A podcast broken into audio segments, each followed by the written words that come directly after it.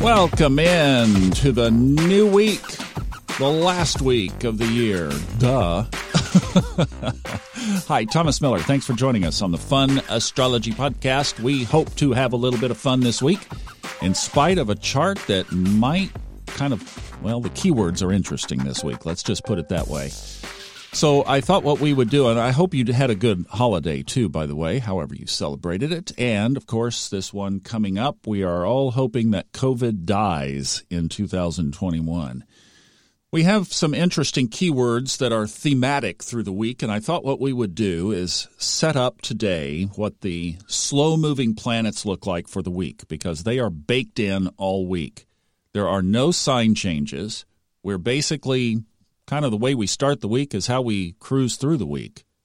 And then what I'm going to do tomorrow through Friday is a little quick update every day at the beginning, just basically following the moon around and any other particular things that might jump out of the chart. Keep that really short. And then what I'm going to do is a special little New Year's treat is play you sections from the first chapter of the Four Elements series audiobooks from Steve Forrest. Fire, earth, air, water in that order Tuesday, Wednesday, Thursday, Friday. And what you'll get from this is 10 or 12 minutes, something like that. We'll take a sampling, and you'll get the theme of each of the elements. And you'll see how Steve progressed from fire to earth to air to water to creating these thematic, basically tones or characterizations that go on throughout the book. And then you see how fire fits its theme and earth fits its theme and on the way through. So I thought that would be a nice little value add. Gives me a little break and it gives you some really cool stuff from Steve Forrest. Now, I mentioned the keywords. Some of you have asked where these come from. It's a software program called Maestro. I would not recommend it unless you have about four or five other astrology programs like I do. It's an ancillary, it's an addition, it's an embellishment, but it has one really cool feature. And this uh, software is it digs in, it does the midpoints and all kinds of really cool stuff. But this one particular feature creates these thematic keywords based on the aspects and the midpoints in the chart at a given time. I went back and ran mine for my birthday, my literal birthday, and it was fascinating. I mean, I hadn't done that before with this program, and it basically the looked at the hour of my birth and it described the big themes of my life.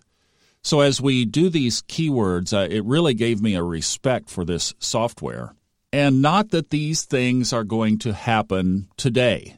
These are the things that would unfold over a lifetime. But it gives you an idea of what's there as far as an incubation and I do think, especially those of us who connect with energy, you know, on a frequent basis, would feel these different things, possibly one or more, through a given day.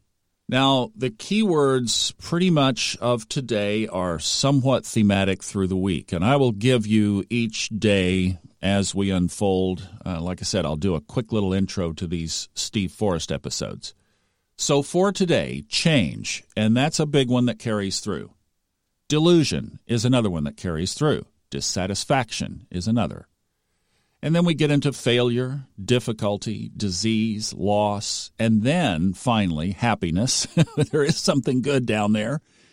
Let me go on down through the list and then we can kind of pick this apart. So, happiness, illusion, realization, thought, separation, conflict, success, love, travel, emotionality, purpose.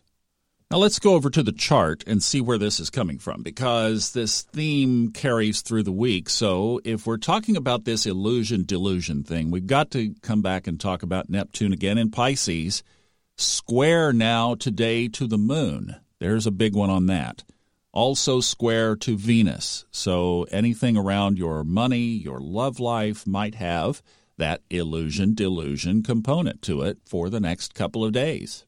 Venus moves quickly, Neptune doesn't. So you will hear that theme continued through the week.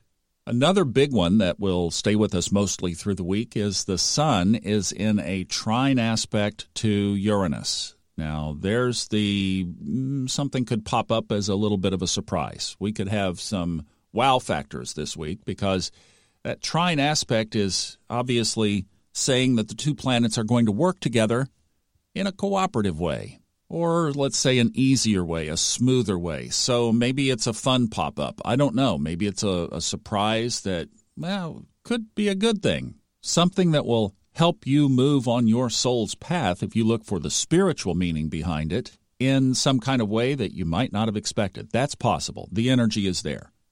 Now, one of the other rough ones, the sandpapery one, is that Mars is in a square to the other malefic planet from Hellenistic astrology. So the two malefics are in a square. Does that stay with us all week? Yes, it does.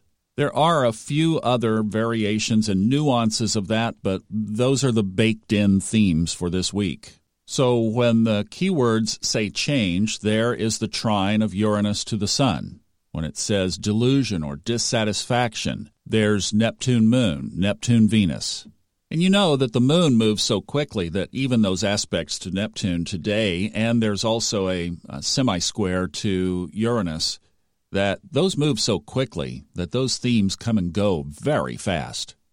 The moon will be void, of course, this evening in the U.S., 10.02 p.m. until 5.30 a.m. tomorrow morning. For those of you in Europe, that, of course, will be during the day.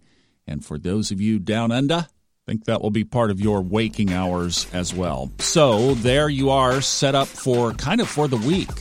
So I'll be back. See you tomorrow, and then we will talk about the Book of Fire and the theme of fire in the Elements series. All right, have a great day. Happy New Year, everybody, and I'll see you tomorrow. Bye bye.